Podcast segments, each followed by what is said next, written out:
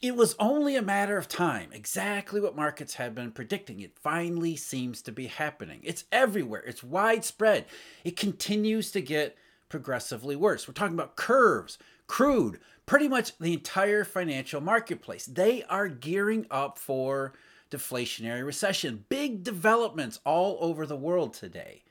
But it's not every marketplace. Some, like US stocks, are looking at what's going on very differently. And what is going on? In gearing up for deflationary recession, markets are sending very strong, aggressive signals that rates are about to go lower, where there's this widespread belief that rate cuts, lower rates, those are actually good things, good signs. In the stock market in particular, there's this idea that, first of all, rate rate hikes, higher interest rates, are the reason why we're in this situation to begin with, or potentially in this situation to begin with, because quite a lot of stock market optimism is still about a soft landing that gets far more distant with each of these developments, as we'll see in just a few moments. But the stock market believes okay, we've got rate hikes are a problem. Therefore, if rates start to go down as they are currently in the marketplace and soon to be in policy, then that will just cure the problem. If rate hikes are the issue, rate cuts are the answer. That's one reason why stocks continue to defy other market markets that are more aggressively becoming pessimistic, really pessimistic to the point of, as I said in a few videos ago, outright fear. The second reason is okay, the stock market says, sure, we see that maybe there is a recession development. After all, what's going on in the oil market? Maybe there is a recession, but but the Federal Reserve, the ECB, central banks have the ability to offset the weakness. They can save our bacon the, in the nick of time with those aggressive rate cuts. So, if the market is pricing aggressive rate cuts, that will be the answer to our problem, too. Sure, we'll have a mild contraction, but it won't be that big of a deal because rate cuts are powerful stimulus, just like rate hikes are powerful contractions. So, stock market bond market, difference of opinion, not necessarily what's happening, but what it actually means. We've been through this situation before several times. The big example, the prime example, we have to go back to 2008. And I'll get to some of the other examples in just a moment. But in 2008, we were in a very similar situation, though key differences, which I'll go over too. The situation in April of 2008 was, in far as far as the economy goes, it seemed like, okay, it was getting weak, but it wasn't going to be too weak. The, the system had faced down tremendous threats from the housing market. We had just lost Bear Stearns a month before, and yet everything seemed to be holding up relatively well. As I talked about yesterday, victim of nonlinearity here.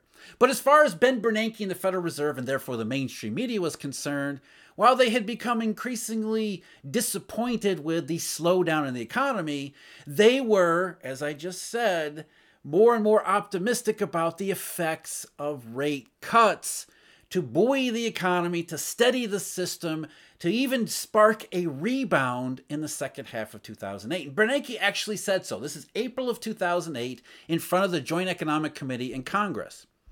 As you know, in response to the further weakening of economic conditions, the Federal Reserve has continued to ease the stance of monetary policy. Ease, they always say. The FOMC has reduced its target for the federal funds rate by a total of 125 basis points in January. That was in a two week stretch. And by an additional 75 basis points at its March meeting after Bear Stearns, leaving the current target at 2.25%, 3 percentage points below its level last summer. As the committee noted in its most recent post meeting statement, we anticipate that these actions, together with the steps we have taken to foster market liquidity, how did that work out, will help promote growth over the time and to mitigate the risks to economic activity. Now, Bernanke even was asked about the, the idea of recession, which he dismissed and said recession's a technical thing. In response, he said, our estimates are that we are slightly growing at the moment. This is the first first and second quarter of 2008, but we think that there's a chance that the first half as a whole might be a slight contraction. Exactly the the scenario or one of the scenarios that the stock market is currently picturing for 2023 and 2024. Much necessary economic and financial adjustment has taken place, and monetary and fiscal policies are in train that should support a return to growth in the second half of this year and next year. So he was basically saying, in, in explicit terms, yeah, we see the slowdown. It might be a contraction, but since we saw the slowdown, since we recognized it, we aggressively cut rates, aggressively cut rates, huge rate cuts January and March of 2008. That should be enough to avoid a recession. No more than a mild downturn, maybe tiny little contraction in the first half of 2008. Then we're off to the races. At least a decent recovery second half of 2008 and 2009. Of course, with the benefit of hindsight, we know how that worked out, but we didn't need hindsight. Markets had said all along the situation was far, far more serious than they were taking it. The economy looked okay, but underneath it was being rotted away by financial, really monetary dif- difficulties, deflationary money that was destroying potential and actual activity as we went along. You couldn't see it unless you really really started to look for it unless you paid attention to these market signals that central banks would prefer you not pay attention to instead they want to hype up rate cuts and rate hikes and interest rate policies as the end all be all of everything in the economy but as some federal reserve officials will admit and some most will do so in private rate cuts are nothing more than symbolism Here's Kevin Warsh, a Federal Reserve governor, in October of 2008, talking about globally synchronized rate cuts in response to the worst panic since the Great Depression. On the policy front, in thinking about this as a global synchronized rate cut, it strikes me that the first two words of that phrase are far more important than the last two, and that the focus on global synchronized action is an important symbol to the markets, not just here, but abroad. Rate cuts are symbolic. That's all they are, which is why you should never depend much on them. The Federal Reserve's interest rate policies, in particular, the rate cut aspect to them, they are reactive. They don't fix the problem, they recognize that there is a problem. And the more aggressive they get, the more you know there is a problem in the system. If the Fed can see it too and feels I need to cut rates like it did in 2008, early 2008, January and March, that's telling you, hey, we're getting really concerned about the potential downside here. Rate cuts are a reaction to problems already evident in the system. They don't solve it, they tell you it's there. So if the marketplace today is pricing an aggressive series of rate cuts from monetary policymakers all over the world, that's not, hey, the, mark, the, the, the Fed or the ECB is going to come in and fix our problem. That's the situation has gotten to be so bad that even policymakers are going to have to respond to it, even though they would prefer not to. That's the situation that we see with rate cuts.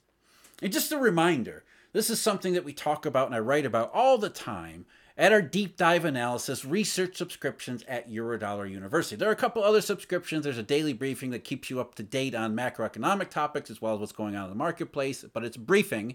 And there is also Eurodollar memberships where we go into the background behind the Eurodollar system. But the deep dive analysis what are these curves telling us? What's the economy really doing? What's the history and background behind some of these things that we see more and more uh, as we move along? And watch out, there's going to be a Christmas sale for the subscriptions, a pretty good one too. That's coming up in the next couple days, so so stay tuned for that.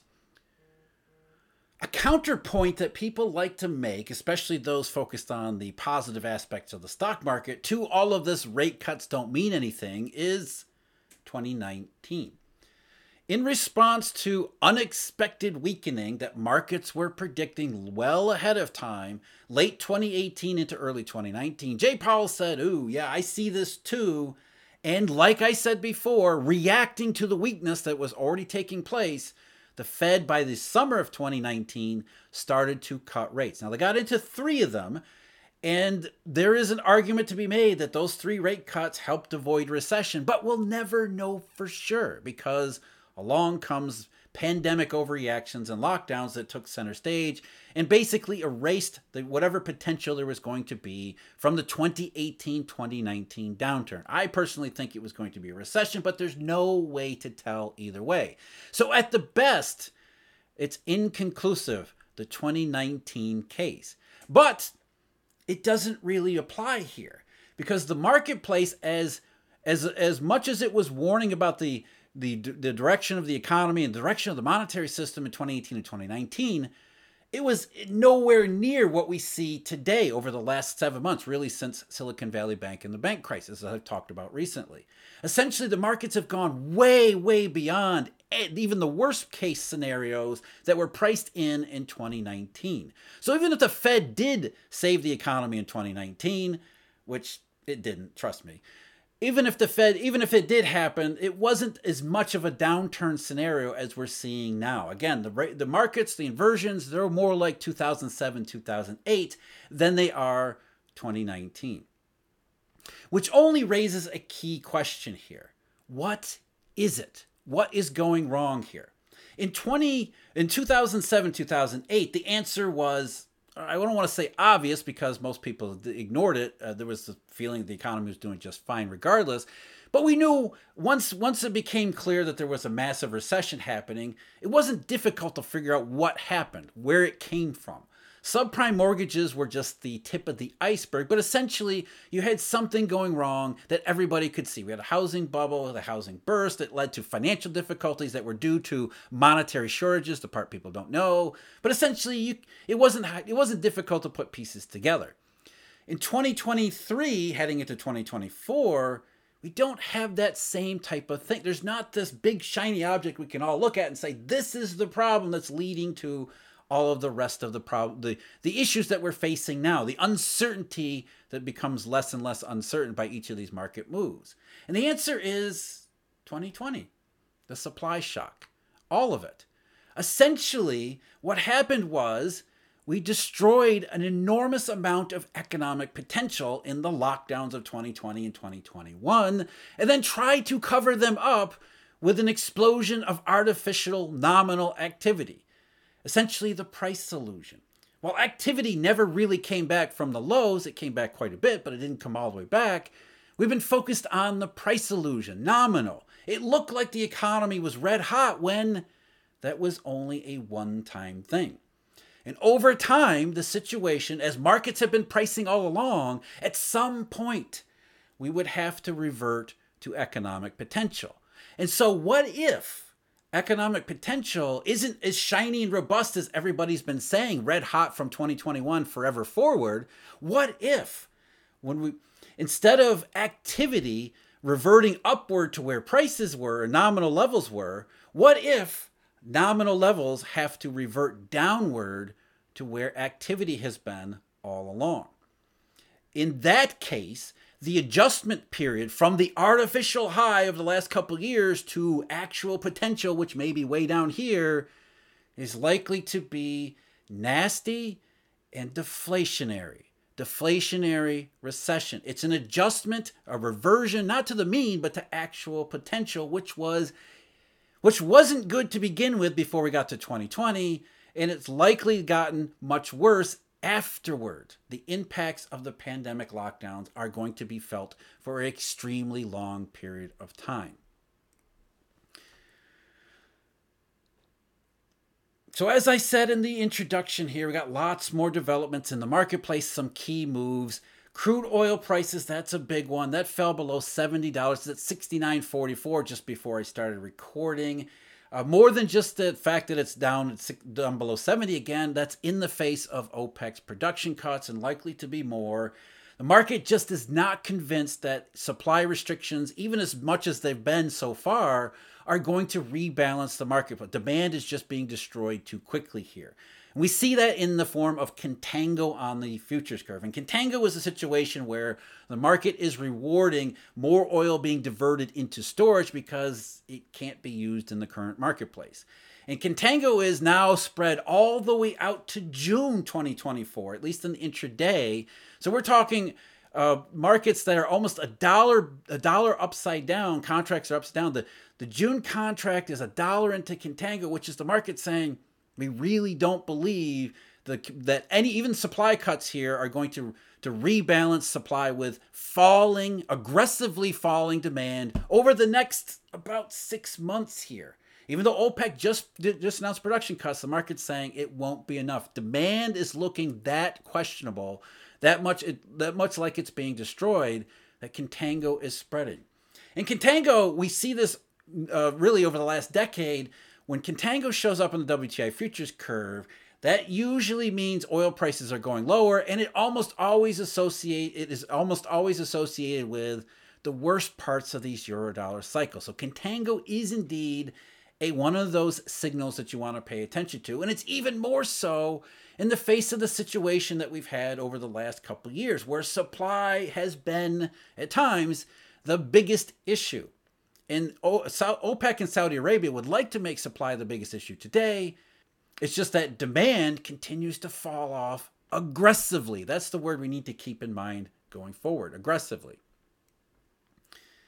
In addition to oil, I've talked about, you know, interest rate swap spreads. That was yesterday videos. Forward interest rate markets, which are looking fearful. Yield curves. Now, the yield curves are moving toward what looks to be a setup before the bull steepener case, but they're not there just yet. In fact, what we see is that aggressively interest rates at the long end are falling are going lower but they're going lower much faster than those at the short in fact right now the short end is kind of creeping down while much of the buying has been focused at the long end of the curve. Growth in inflation expectations anyone? Essentially unwinding the september sell-off. As i told you during september and now the market is unwinding that sell off in interest rates in the bond market. It's unwinding it as they revert interest rates long and interest rates and expectations revert to the fundamentals that have been more aggressively priced into the marketplace over recent weeks.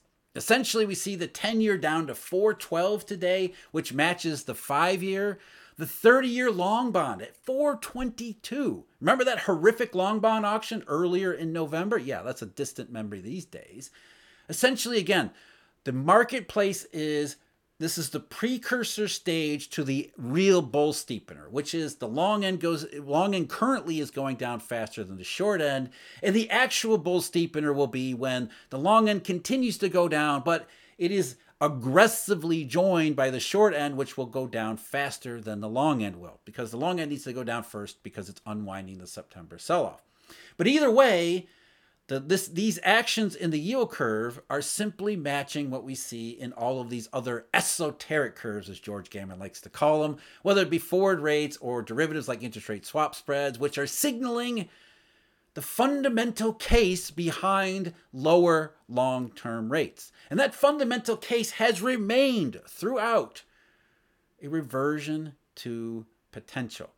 We go through the supply shock, which means we have to get to the other side of it. And the other side of it is not happy days, inflation, aggressive growth, all of those things. The market is pricing the fact that we're getting closer and closer and likely are into the deflationary recession that accomplishes that reversion to potential. That's been the potential all along. And now the more aggressive reaction in the marketplace, including an expectation for an aggressive move lower in interest rates, that's the deflationary recession. Again, rate cuts are not going to fix it.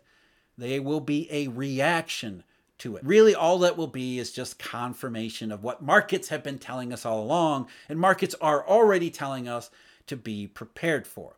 So, as crude oil goes below $70 per barrel, the contango really gets bigger and bigger here. Again, almost 80 cents to the three month spread. It's really dropping quickly.